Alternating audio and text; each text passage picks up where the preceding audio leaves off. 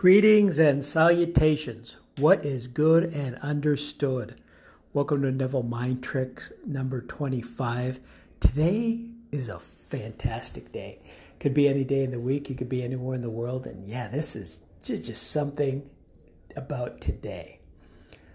A lot of good Neville content out there. There's a lot of paid resources, some a lot of free free resources, people sharing. Uh, there's different types of lengths. You can have quick, short blips like this. There's a lot of long, like hours and hours of talking and information and all that. There's audio content, visual things that you could read. There's a lot of stuff out there. So, very grateful time to have all of this. So today I am here to talk about not only gratitude and possible overwhelming of content. I'm here to talk about are you even qualified to benefit from all of this? A lot of people ask the questions, well, this is what I want to imagine. This is what I want to manifest up into my life, but you know what? I'm not qualified to be that person. So maybe I should scale back or maybe I need to do a few things before I even start to manifest.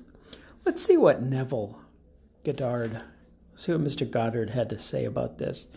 So in 1971, June 21, 1971, in The Secret of Imagination, Neville talks about a friend of his that called him the week before. He was appointed as a head purchasing agent for the entire city of Culver. By law, he is not qualified he does not have the educational background the law demands. He must have a college degree. He doesn't have anything out of a high school diploma. Uh, the range, so long story short, um, he imagined that he was the head purchasing agent. He told Neville his concerns about his education, and Neville said, Don't for one moment entertain the, that thought. The job is yours if you want it. Don't push the other one out. He could go higher. You want to be the purchasing agent for the whole city of Culver? You are the purchasing agent. Sleep in just as though it were true, and you hurt no one. Okay, so the last week the law was rearranged, and this is the law of Caesar. And Neville's friend was appointed the head purchasing agent to take effect in July. So this again was given in June. So everything was rearranged for him because he felt it real as being the head purchasing agent, and his lack of education did not play a factor.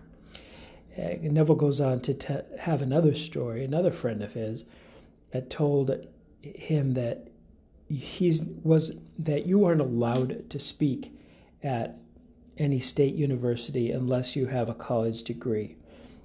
His friend confessed that he did not have one, but was invited to a professor at UCLA, University of California at Los Angeles, UCLA, very popular school, to take his class. I think three or four classes in the use of imagination in advertising. So he went there without a degree and given the same freedoms that the professor enjoyed and he gave three or four lectures instead of the professor and didn't even have a college degree. So they suspended the rules for him. And they could suspend any rule. So, as far as, so the Neville Mind Trick today is you don't have to be qualified for what it is that you are desiring and manifesting. If you feel the desire, that is God speaking to you, and your own wonderful human imagination is God. So it is yours. Follow the steps. And you could be listening to anything in the world right now, but you're here listening to this. And I appreciate it. Until next year, make it a great day.